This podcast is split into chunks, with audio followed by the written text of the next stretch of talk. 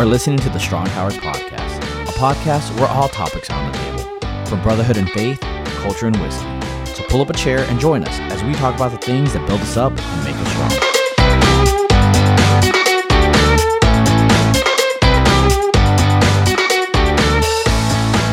Welcome back to the Strong Towers podcast. This is John Ackerman. With me, as always, is Tom Edwards, but not with us tonight is Mike Lara, who had to work, which is lame, but necessary, and probably good. Um, but joining us tonight is our good friend Kathy Bales. Hi, Kathy. Hello. Um, and Kathy has been gracious enough to join us tonight as we talk about something that is very near and dear to all three of our hearts, which is education. Uh, if you've been tracking with us for any length of time, you know that Tom and I were both once in the classroom as professional educators. And as it so happens, Kathy Bales is still in the classroom as a professional educator. Kathy, I feel like we need to pause now for a moment of silence for you and for all teachers in the midst of COVID education. But I don't really know how moments of silence work on a podcast. Do people just stop listening? They can pause on their own if they want to. That's So true. I think we'll just let people honor the moment. However as- long a moment of silence you feel is necessary. Yeah, I, I have a moment of silence every morning on my screen, and I keep thinking, wonder what's going on back there in computer land. I'm Right. Sure. Yeah. Ah, good times.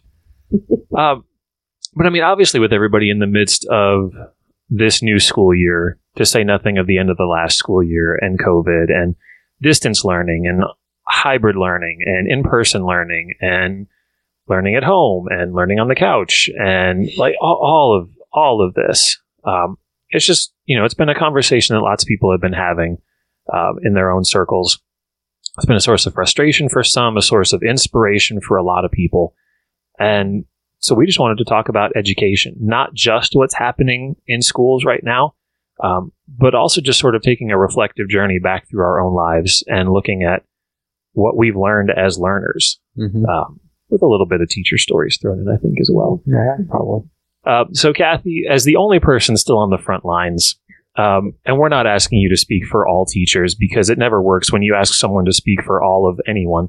um, but for you and the people that you know and the people that you're experiencing this with, what has it been like to be in the classroom at the start of this school year? So uh, the word that I would u- I've been using is drowning. That has been the only way I can describe.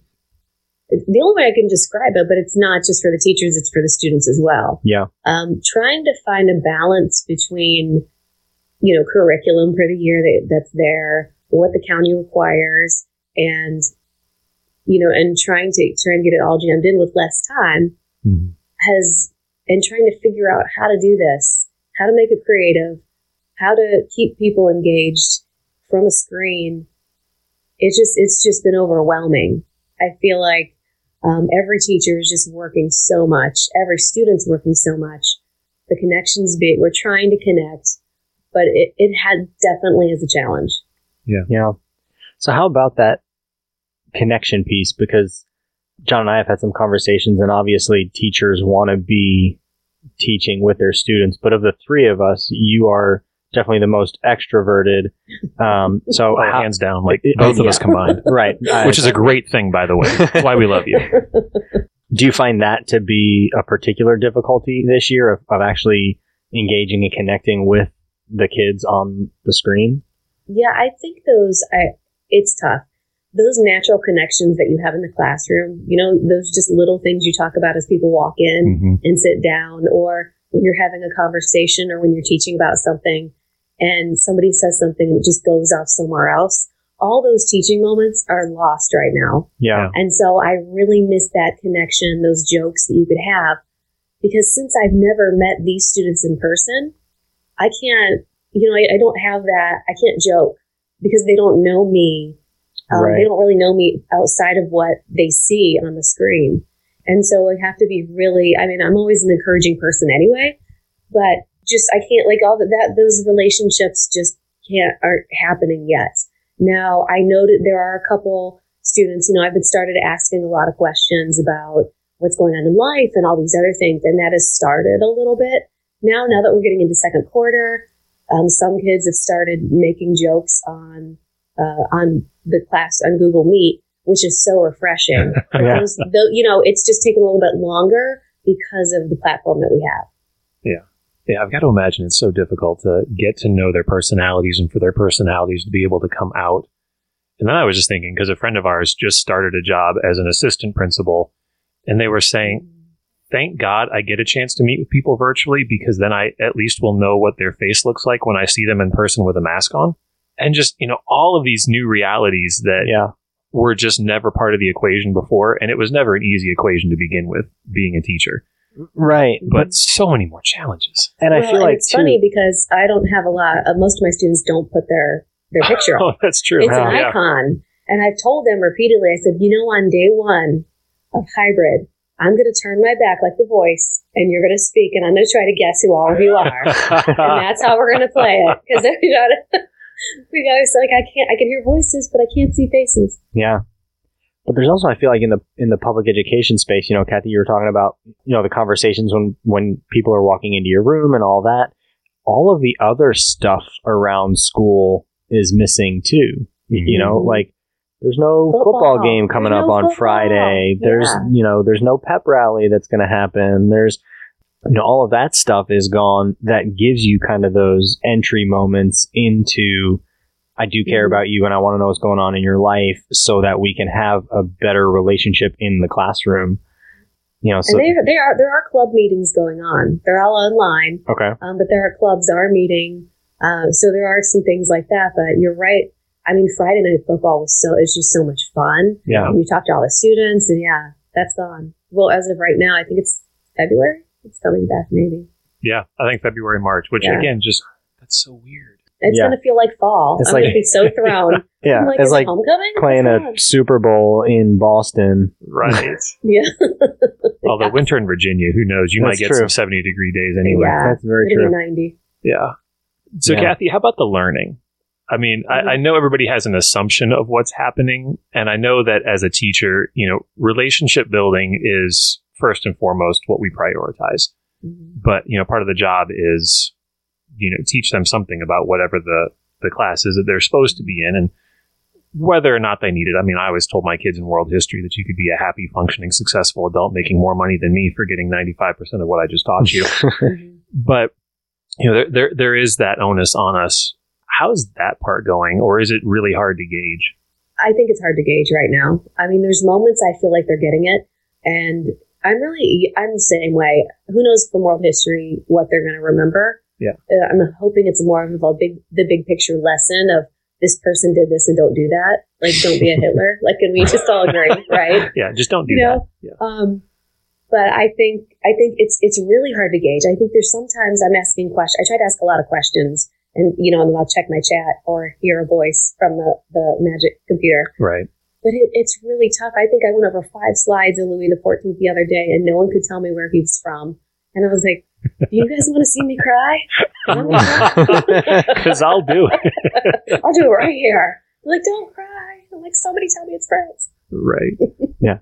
well and remind me kathy because i feel like i should know this because we were working together last year. What are you teaching this year? I honestly well, can't they've remember. changed it. I'm so you know i was doing government. Yeah. And I was so excited because presidential year and Right, so that's what teaching you live for as a government I know, teacher. I know. I was so excited. I am teaching world history too, which I love because I love the French Revolution, and I feel like world history too is like the best stretch of history ever. it is And then I'm teaching AP US history, okay which is a lot of we're just yeah. So pretty much you need to know all the social studies. right Yeah. right I need to know all the history stuff. yeah Yeah. And so that means sophomores and juniors as well. Yes. And so does it seem like one group's navigating this better than the other, or is everybody equally drowning? I think it's equal. Okay. Um, I know our county sent out um, a survey, and a lot of kids just said this is exactly how they felt. And I have advisory every morning, and we talk a lot about this, and a lot of them felt the same way that I did. But I think the last couple weeks, our county has actually said we don't expect you to get through everything this year.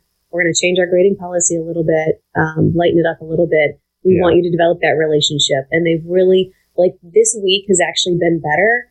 I feel like I've been able to sit back and just really have a lot of conver- try to have a lot of conversation and and integrate some in curriculum in there. But I really felt like they really want us to get to know the students because they don't feel that connection with their the people at school. Right. And I know a lot of the students are really having a hard time. Yeah. Especially, like, I have a couple extroverts I can tell who really, they're like, one boy's like, I just need people. I just Yeah. need around people. Yeah. I understand. But I was going to say one of the things that I really appreciate out of this whole, let's just call it a mess, um, no, is people are needing to have conversations around the idea of education that we really haven't needed to have and, and maybe should have been having. I mean, obviously, you know, there there has been, there's always been, you know, the, the homeschool population. There's always been like the conversations around, you know, magnet school, charter school, private school, all of that kind of stuff. But really, we have forced pretty much the entire population to examine their relationship to public education. Yeah.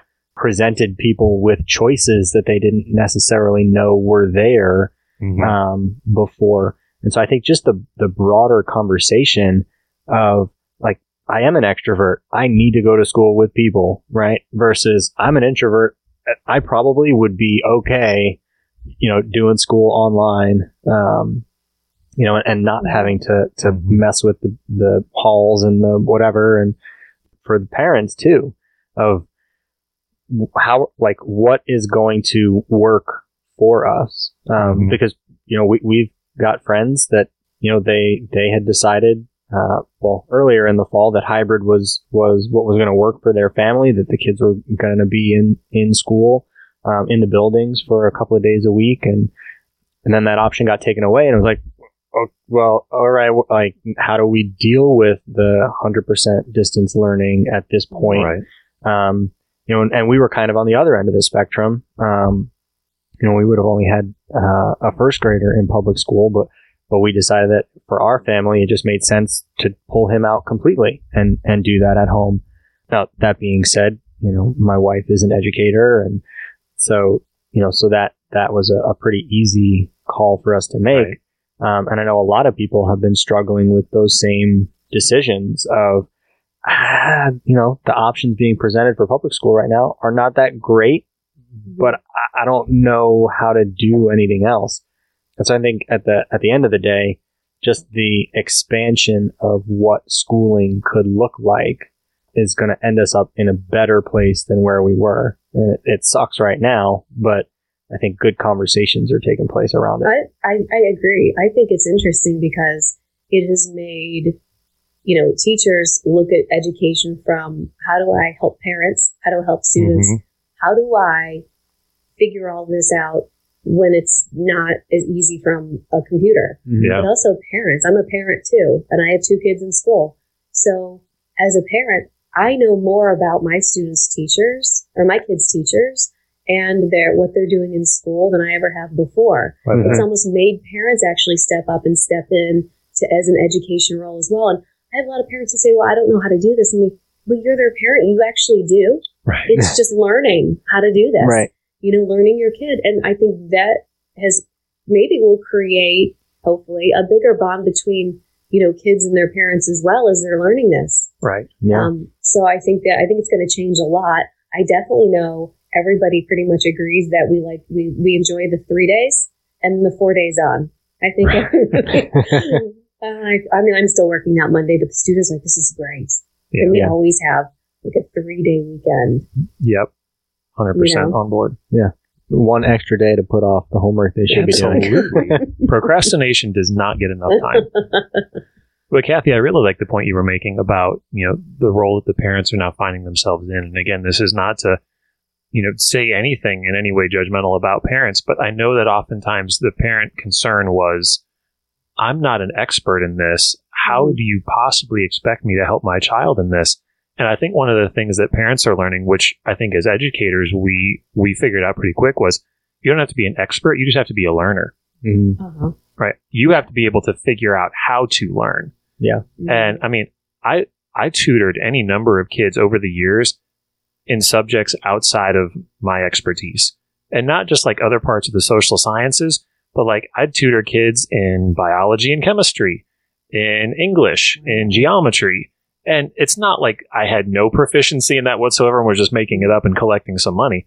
But, you know, I had enough fluency in those content areas, but more importantly, I knew how to learn Right. and I knew where to go to find information. even if I didn't know what the information was. And I, I I loved how you were saying that so encouragingly, Kathy, that you're you're helping parents realize that as a learner, you have a lot to offer without having to be an expert. hmm Yeah.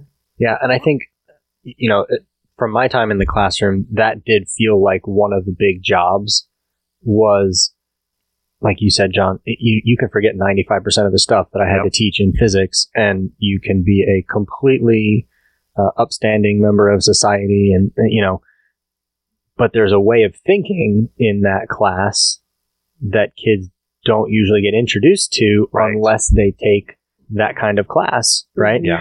And it's a way of thinking and a way of problem solving and, and applying some uh, critical thinking skills Right. that um, you know you beef up those muscles. And you don't have to do physics with that but there's any number of things that, that you can do with with that. And so there's those underlying skills uh, as well you know and and it feels like that's sort of we've taken that step back right? To Yeah. be like okay what are the things that we really need to get out of this. Yeah. you know for the for the younger kids we need to learn how to read. And so that's going to be the focus is we need to make sure you know how to read so then you can access information on your own right? You know you need to learn how to write. And so at some point we're going to work on that major skill. And it doesn't necessarily matter what we're writing about but and and parents are finding that too right is is i have to engage some of those things i don't have to remember Yep. physics from when i was in high school because unilaterally parents hated their physics Oh, sure. experience Yeah. right but but i have to engage some of that critical thinking in order to help you get through this Mhm. Yeah. Yeah, I actually, it's funny. I have parents who emailed me and said they've heard my class. They're like, oh, I didn't know that. I'm like, well, good. I'm glad you're learning something. Yeah. Yeah Well, and I think that's where we wanted to shift the conversation now because, I mean, the three of us could obviously continue to talk about school and the school environment and what it was pre COVID and what it is now, what it might be in the future. But honestly, I think we might just get sad at some point in the midst of all of that. And or we will lose the 75% of our viewership that's not this interested in education. Yeah, we'll Right. start talking about stories that we're. yeah We'll, just, we'll, we'll turn this off when this is all done and we'll just swap all those. Um, but one of the things we did want to talk about, and it's kind of getting to this this last track that we were on of, you know, as adults, you know, parents are getting pressed into the role of learner. Like they're they're auditing your class, Kathy, Yeah. in the background, learning all these things they maybe once knew but have since forgotten, and rightfully so. But it got us thinking as we were planning this episode of just how much when we think about the word education, right? The the things that come to mind automatically seems to be brick and mortar schools and Mhm. learning being inflicted upon small children. Yeah. And what we were realizing was, I mean, the learning never stops there, which is a statement that is so obvious it barely needs to be made, other than the fact that when you say education, you think about schools and children. Mhm. And so honestly, we just wanted to have a little bit of fun with the rest of this conversation on education and talk about as, you know, fully grown people now, like what what are we learning? And not just, you know, having to navigate online learning, but you know, we're now getting to chase passions and interests that weren't even subjects in school. Mhm. Yep. And so I don't know, what are you guys learning right now? Okay, well, uh, the first thing I am going to talk about teaching for a while. I have never been that brilliant at technology. Mm-hmm. I think everyone who knows me knows this. I can, you know, I, I was okay doing some things. I was forced to learn. And I have to say, there is nothing like the feeling of when you learn something and you've got it. Yep. And I was like, I know how to do this on a computer now. I feel so accomplished. I feel like a millennial. Yep. I'm like, oh my goodness. And then, like, you know, last night I watched a video and I learned how to do something else. And I was like, Mhm. I can, I can do this. Yeah. Things I never thought I could do before, I can do now. It's not too late. And I just think that it just makes me want to keep going and trying more and more on a computer. Right. I never would have said that a year ago.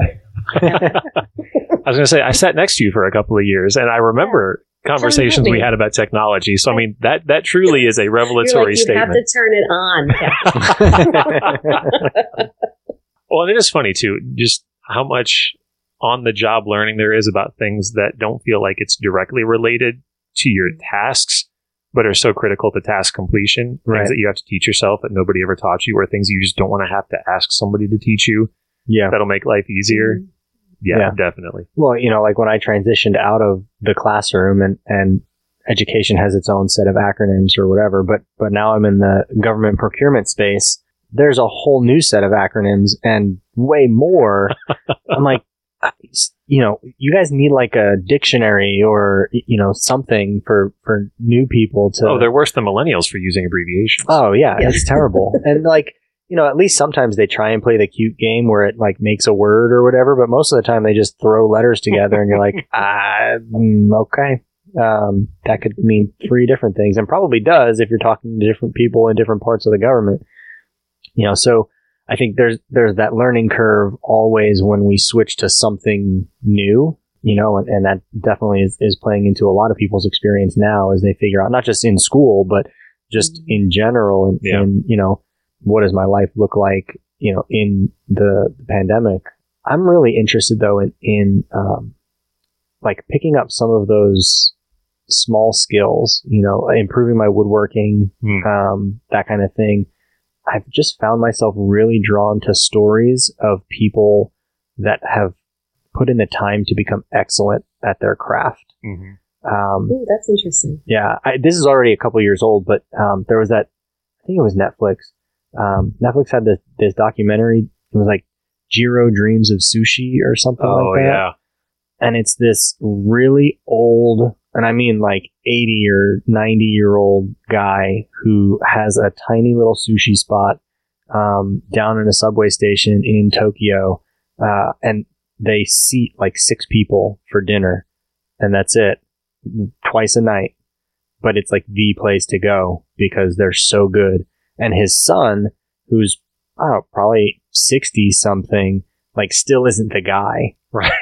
because his dad is like is like the master just like the idea of a lifetime spent mastering a craft and learning all that you can about a craft it's just really really cool Mhm. um you know so picking up those small things and, and i feel like i'm stealing mike's toolbox analogy but um, you know picking up those small things along the way of this is another skill and okay i'm going to try this and and figure out if it works how it works whatever uh, i'm doing sourdough now which i feel like i came into the I've gotten the, the benefit from that. yeah, Yeah. right uh, came into the pandemic sourdough like seven months too late because that was everybody's like start of lockdown activity Yeah, I made tons of bread at the beginning of. Yeah. So I'm, I'm I'm a little slow, I guess, but but that's been pretty fun. It's uh it's a lot of work apparently.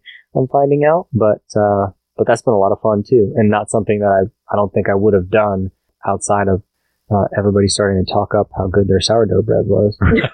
so, so that's been fun. How about you, John?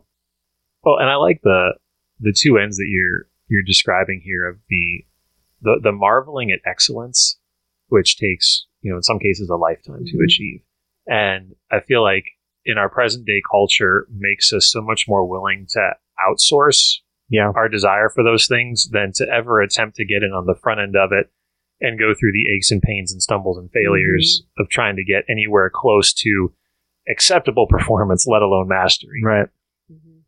but then at the same time the entrance into the unknown right Mhm. the the discovery of something new and going through the stumbles and the obstacles and the well that was crap we're just going to have to pretend that never Mhm. happened but you know the the joy that can come from that and the discovery of latent talents and abilities and interests that you never like I'm probably going to butcher this and Brooke's going to listen to this and then you know wish that she could have been here to tell the story more accurately.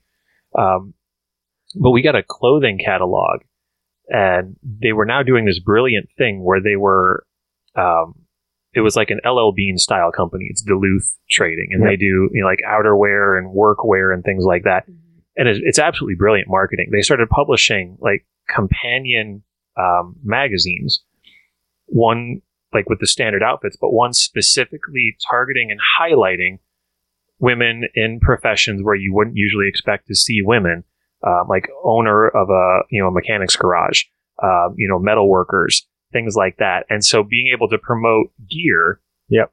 and clothing and outfits that look way better than what they're selling to the guys but then also promote the stories of these women that are doing these amazing things.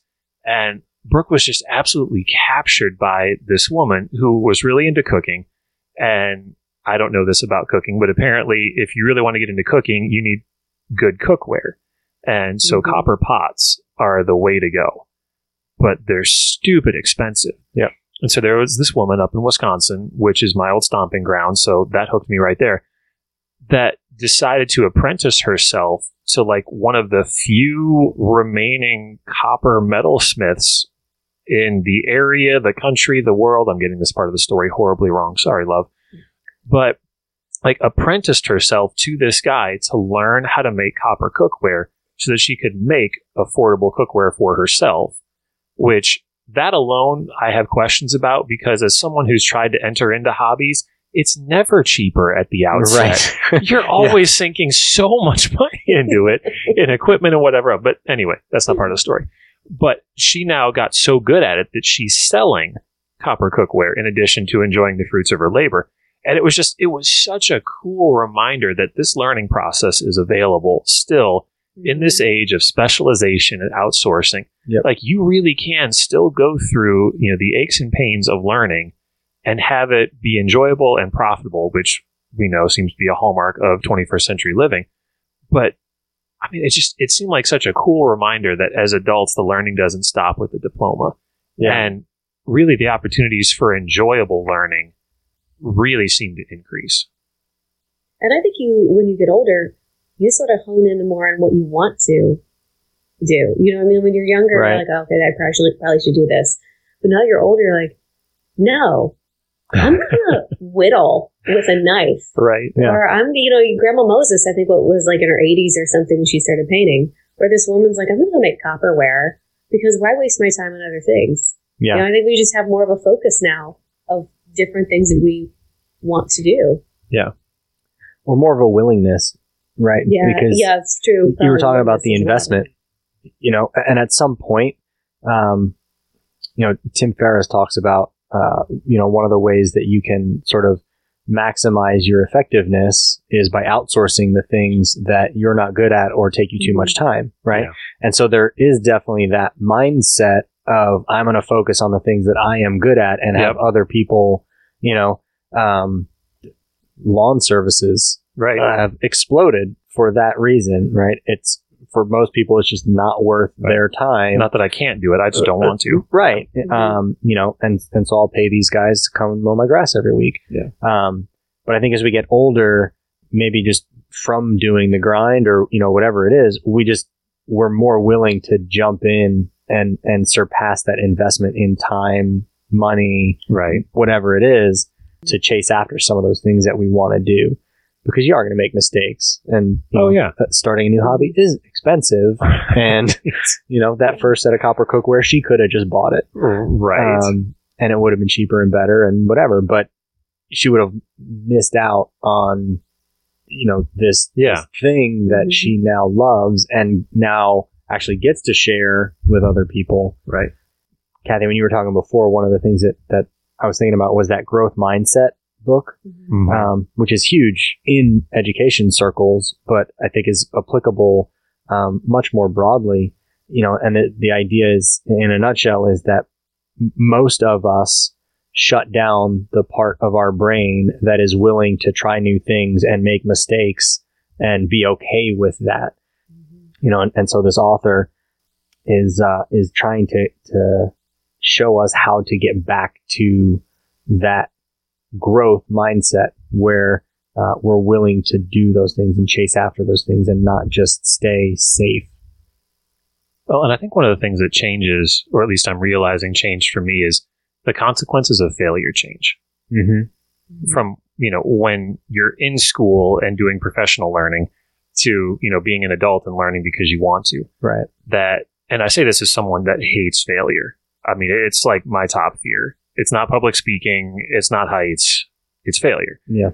And yet I find like I recognize now that the consequences of failure for my students often seemed larger than life, right? If I fail, then I won't have a future, won't get into college, won't get a job, won't get married, nobody will like me, you know, whatever. Yep. And now having accomplished pretty much all of those things, um, you know, failure now is like it's the expense of time and money, but it doesn't necessarily have the life statement unless you know I quit everything else and pour all of my you know time, energy, and money into this thing as the new entrepreneurial venture. Then if that fails, there's some consequences. Mm-hmm. But you know, I was thinking about how I basically apprenticed myself to four different trades simultaneously working on this house, like learning, you know, carpentry and drywall work and, you know, next levels of plumbing and electrical. Like I was hanging gutters yesterday. I've never done gutters in my life, but I'm learning how to do that now. And much like with the lady with the copper pots, like I probably could have paid somebody, eh, no, that's not true. I, I haven't yet reached professional installation costs yet, which is why I'm doing it myself. But like you know, I'm I'm not good at it. I sliced my finger open on the metal. Yes, like it. I, it took me three times as long as it should have because I did it the wrong way twice before I finally figured out the right way to do it. Yeah. And all of that has value and all of that has meaning and all of that is still saving me a ton of money, which is the most important thing right now. But it was just, it was interesting to me that, you know, the fear of failure feels different now as an adult learner compared to when I was a, you know, a professional learner. That it just, it doesn't seem to carry the long term consequences that I thought it did. Right. And I'm finding that really interesting as I continue to pursue new interests as a learner. Is just the realization of if I suck at this, I'm not going to be happy about it, but that's okay. Mhm. Yeah. Yeah, I've been trying to write. Well, I have been writing books for years now. You have, Yeah. Haven't published anything, but you've been writing. Welcome I've to the writing. club. yeah, I keep writing. I keep I have all these ideas. I keep doing it, and I just am like, I got to take this step. I got to try to publish at some point. Yeah. I have to do it. So that's. But I keep trying. I've been reading tons of books about. I could read books forever, but I could read reading tons of these books about you know how to write these stories and how to do this because I wanted to make it the best possible. But it's I think that if I, I would say that was a side hobby as far as I try to keep learning about. That was probably that would probably be the main thing. hmm But that passion is driving you to hmm spending all of that extra time because you could just, you know, I'm going to write stories and they're going to be for me and, and that's fine. I just have these ideas that I need to get out of my head. Um, you know, but you're taking it down that route of, okay, how do I find out how to actually do this well and follow on in, in the path of successful people that, you know, maybe does lead to publication and, and that getting out there for other people to see. And, and so there's a shift in that, uh, in the way that you're approaching that, right? And, uh, you've cleared that hurdle of, I, this is something that I do want to devote the time to, and I'm willing to, um, read books that most people would not read, Mhm. um, because they're not interested in the same thing. Yeah. So with that idea of, you know, willing to embrace new challenges, willing to push through even if it doesn't necessarily have the level of success that we want it to, because most of the time we didn't know that when we, when we were younger. What would you go back and do differently as a, a young learner? I, you know, in school or in early days of learning, I mean, with, with the mentality, with the mindset that you have now, what do you wish? I know this is like a classic educator question, but like, what do you Oh, wish you could do over again? I wish I had talked less and listened more. And I, I, I can say that should be the mantra of my entire life. Um, I Yeah. wish that I had, because I had a great time in high school. I had friends I talked to. I had, um, in class, I had friends I talked to. and I really wish that I talked less and just listened and just took in everything my teachers were saying. Mm-hmm. There's so many things I'm curious about now that I want to know. Yeah. And I wish that I listened more. Yeah, I think similar in terms of the realizing there are so many things that I wish I would have known. You know, in school, I was very much connected to the academics. And I think there's a lot of those practical hands-on skills that I've learned since, uh, you know, leaving my time as a student. I'm like, man, like I actually pretty actively ran away from this stuff while I was in school Mm-hmm. um, you know, and uh, and for me especially that that was a big shift in mindset because I went to school to be an engineer, right? Right. And and so I'm going to think through all of these things, but not do all of these things, you know. And so finding out that that I do actually enjoy doing some of these things, Mm-hmm. um, Mhm. that that's been pretty cool. Um, and I and I wish I would have had more of that insight earlier on. Mm-hmm. Yeah, I think for me, and it, it goes back to the fear of failure thing, but as much as I hated the idea of failure, I was one of those classic cases of like I'm, I'm going to try really hard to not fail, but I'm also not going to totally invest myself in something because on the off chance that that fails, then I'm going to have to deal with the ramifications of I'm a failure. Mm-hmm. And so looking back, I really wish that I would have invested more of myself in some of the things that I really just half-assed. Hmm. Mm-hmm. Uh, because it wasn't until my freshman year of college that I had a professor, and I think I talked about this on a leadership episode that we did with Nate Allen, that I had a, a professor my freshman year of college that called me on my half-assery, if I can make up that word. And and it was really one of the more redemptive moments in my life where somebody called out the fact that you are capable of more and you're holding back and you're holding back on purpose and you should stop Yeah. because you have Mhm. something more to offer. And I wish that I could go back to all the moments prior to that where the fear of failure was keeping me from really offering, you know, everything that I had and risking whether or not that was going to be enough. Uh, because, I mean, there were moments in athletics, there was moments in music, there was moments in the classroom, there was moments in relationships where I, I wish that I could now go back with sort of a redefined view of failure Yeah. and just push and and risk it and Yeah. and see what came from it. Um, so many things that I wonder what might have been different or not because I love where I am. I don't want to change any of this right, Right. now, Mhm. but you know, so many things developmentally along the way that might have changed had I been willing to discover more of that untapped potential. hmm hmm Yeah, it's so funny because we don't want to change where we are now, Right. but there's so much we want to change earlier. Right. like, like I, and I, I do. I want to tell my students that like, you don't understand. Don't compartmentalize this as this is just school. This is so much. Like there's so much you can do here now. yeah. Don't Mhm. wait. You know, I don't know. But again, that's maybe that's in the maturing and that's in the growing. Yep. And you know, maybe some students actually have that then. Yeah. Yeah. But I, we all look back and say, "Oh, why didn't they do that?" I know. If it was easy, right, we all would have had that perspective Absolutely. when we were in school. I think And you we know. thought we knew it all, didn't we? Oh yeah. Yeah. Like Brian said yesterday, he said, "I wish I was smart as I was in eighth grade." Yep. Yep. yeah. Those were the days. Yeah. Well, I think just your world is a lot smaller, and the the hurdles seem taller. Like you were saying, John. You know, I, you haven't gotten into college yet. You haven't gotten a job yet. You haven't started a Mhm. family yet. And so all of those things are like that's all future. I am Yep. aiming for. Here's my target, and now we get to look back on it and say, "Yeah, okay, it worked out." But Yeah. th- you know, there are things that I that I would have done differently Right. had I known that my focus didn't need to be like this. Yeah. Um, you know, I, I always thought about that with uh, with my students and and the the college applications and, Yep. and all of that and the the stress that that brings. Yeah.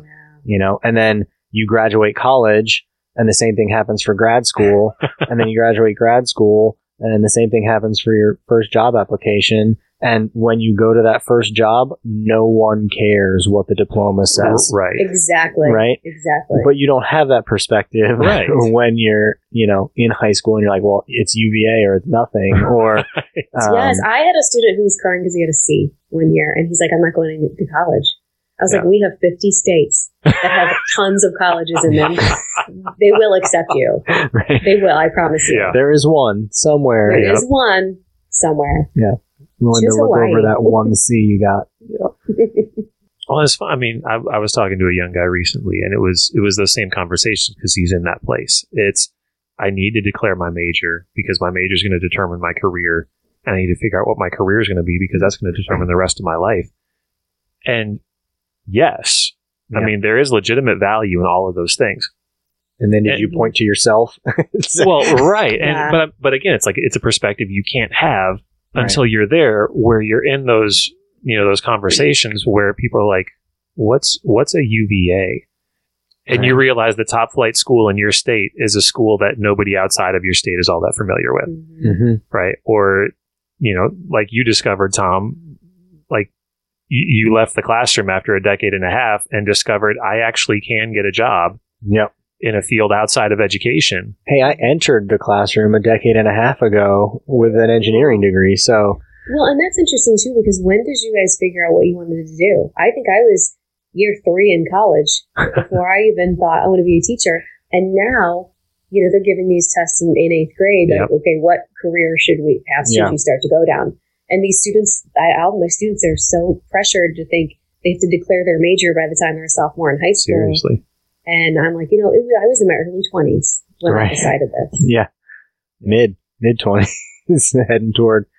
Um, yeah, it's true. I, and I think some of that is expectation that, um, whether we're putting that on them or they are putting it on the, themselves in their, their own social constructs, but there's a lot of, Yeah. uh, pressure to have that all figured out. Yep. Um, and Mhm. yeah, to, to go back to high school, I feel like, and, and bring some light into that situation Right.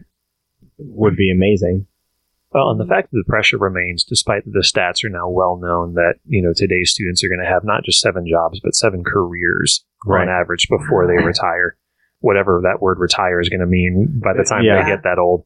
Yeah. But, you know, even with that knowledge, with that insight that, you know, much like you did, much like I now did, you know, where we've changed entire fields. Right. And I'm sorry, I wrecked the curve on this one. I knew I wanted to be a teacher in eighth grade. Oh, wow. Um, wow. He took the test. You're the guy.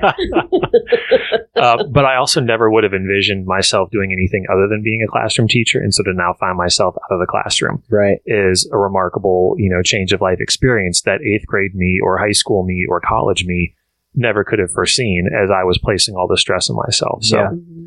Yeah, it's just, it's funny. Well, and I saw a stat, and I won't quote a number because it'll be totally wrong, but um, I want to say it was upon entering kindergarten, a significant percentage of those students will end up in jobs that do not exist Yep. when they entered the classroom.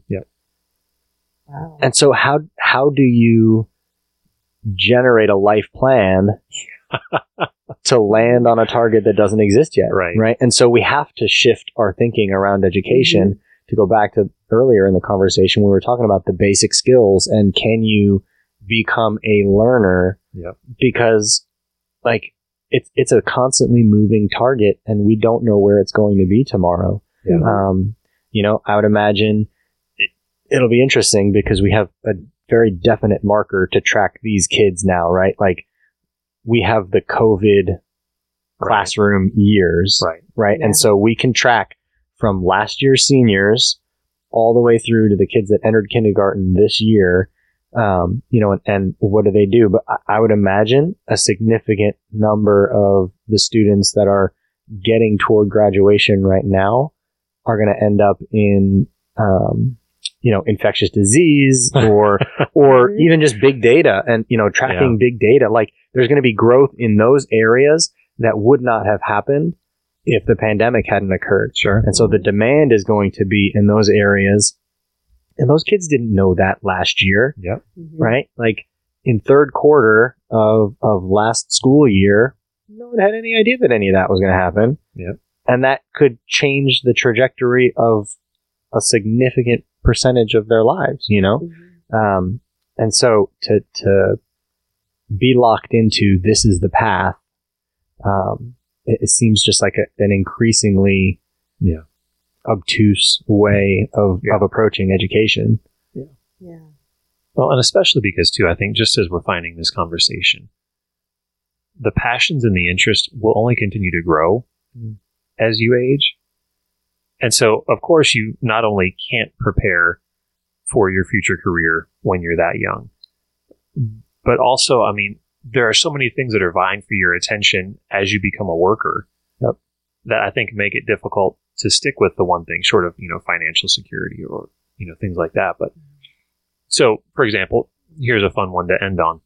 Assuming money's no object and COVID like time constraints continue to not exist, uh, not that we're hoping the pandemic continues, but people have obviously had on average more free time.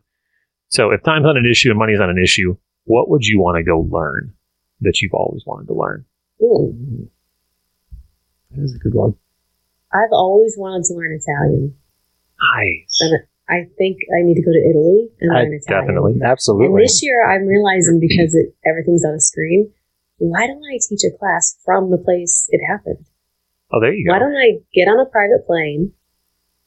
One of you guys can be a pilot. Sure. And why don't I fly to Greece Why don't I fly to Rome? Why don't I fly to all these places that happened and teach from there? That's what I wanted.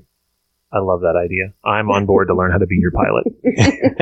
I hear landing's really the only tricky part, which means Really? two thirds of this I've got down from all my years playing video games. So That's- no yeah. problem. There you go. And I Sorry to every pilot ever for that statement. yeah, that would be cool. And, and that's the kind of thing I feel like is is shifting in terms of mindsets too. Of like, why why am I stuck to this location? Right? If I can, if I'm going to do this 100 percent on a screen, I can Yep. do it on a screen anywhere I want. yeah. Um, so learning Italian in Italy, that sounds like a yeah. sounds like a plan. The food wouldn't be too bad either. No. Yeah, it'd be all right. It'd be all right. Yeah. I hear there's a lot of places you can get cheap housing there now. So Yeah, I'm probably probably because COVID. I'm sure there is. Yeah, I can be Kathy and Brian's personal pilot and home restorer when they buy their two dollar villa. Yeah, That's true. Exactly. That's true. And you can help me if I get my history wrong. You, True. You're right there. You're so convenient. So what I would learn is to do all the things that will help Kathy do what she wants to. right.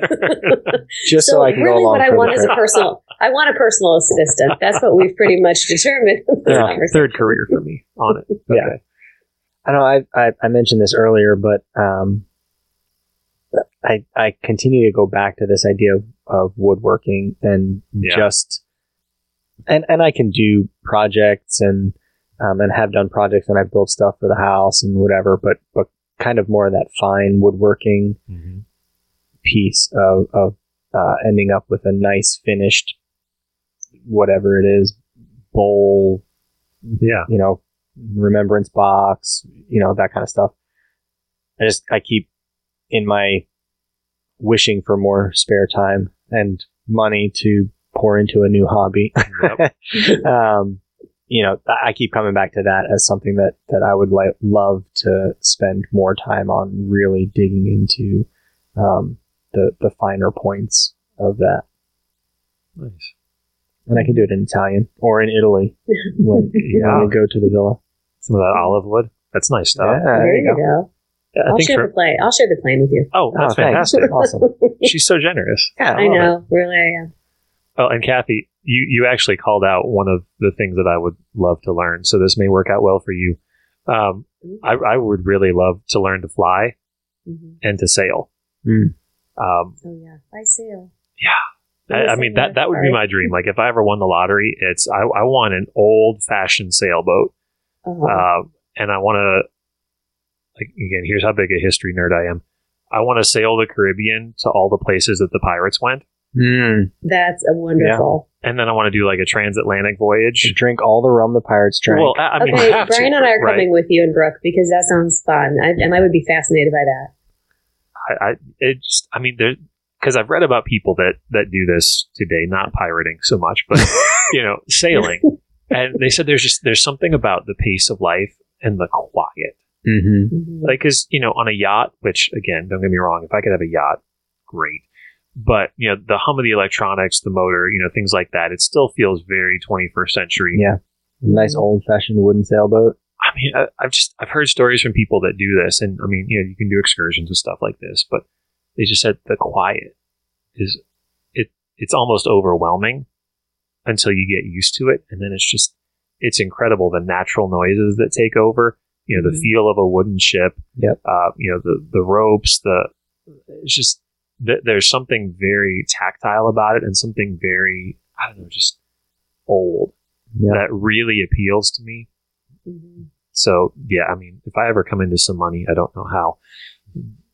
And apparently, it's all going to be travel related too, between flying and sailing. So yeah, there. I don't know where I'm going to, other than apparently taking the Bales to Italy, Italy, and yeah. and wherever else Well, they want to sail go. around the But Med. That's that's kind of the same as the Caribbean. I got to fund this somehow, so I got to find yeah. you know.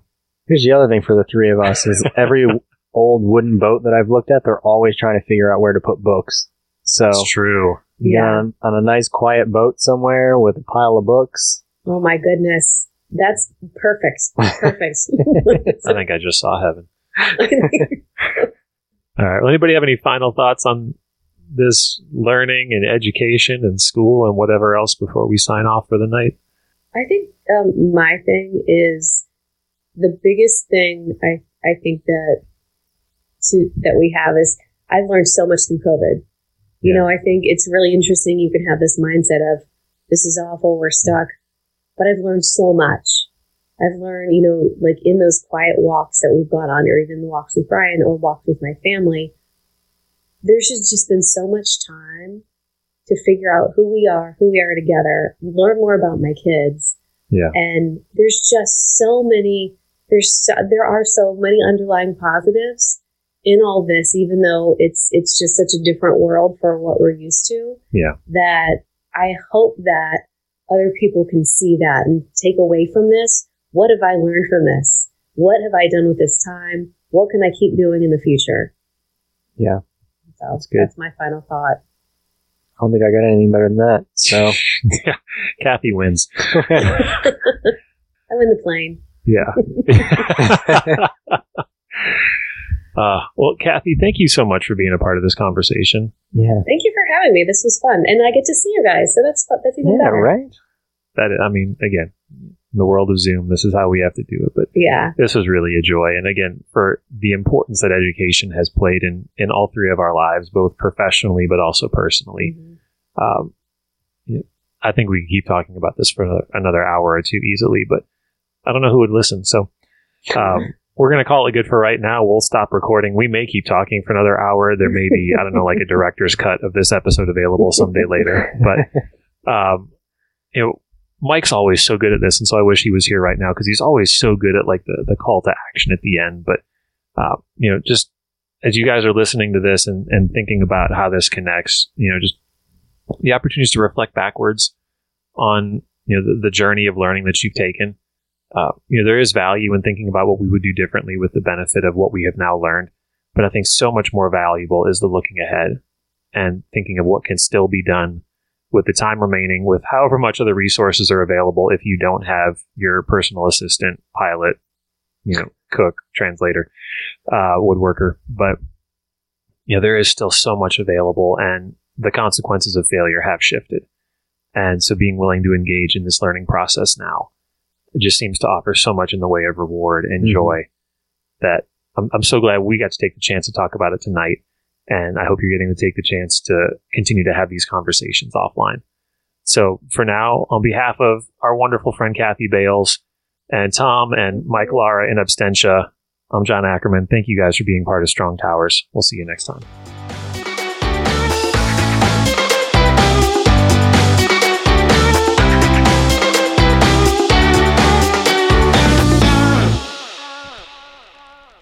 Before you go, we just wanted to take a quick minute to thank you for being a part of the conversation and taking on this journey with us. If you like what you're hearing, subscribe to the show in your favorite podcast app and throw us a like or write a review. All of that helps other people find our show. If you're looking for more, head over to our website, strong-towers.com, and sign up to receive notifications whenever we release new content. You can also follow us on Instagram and Twitter at strong underscore towers. And don't forget to join our Facebook group, We Are Strong Towers, to keep the conversation going throughout the week. If you want to support the show, check out our Patreon page at patreon.com slash strongtowers for your chance to score some Strong Tower swag and get access to exclusive content. We appreciate y'all, and we'll see you back here real soon.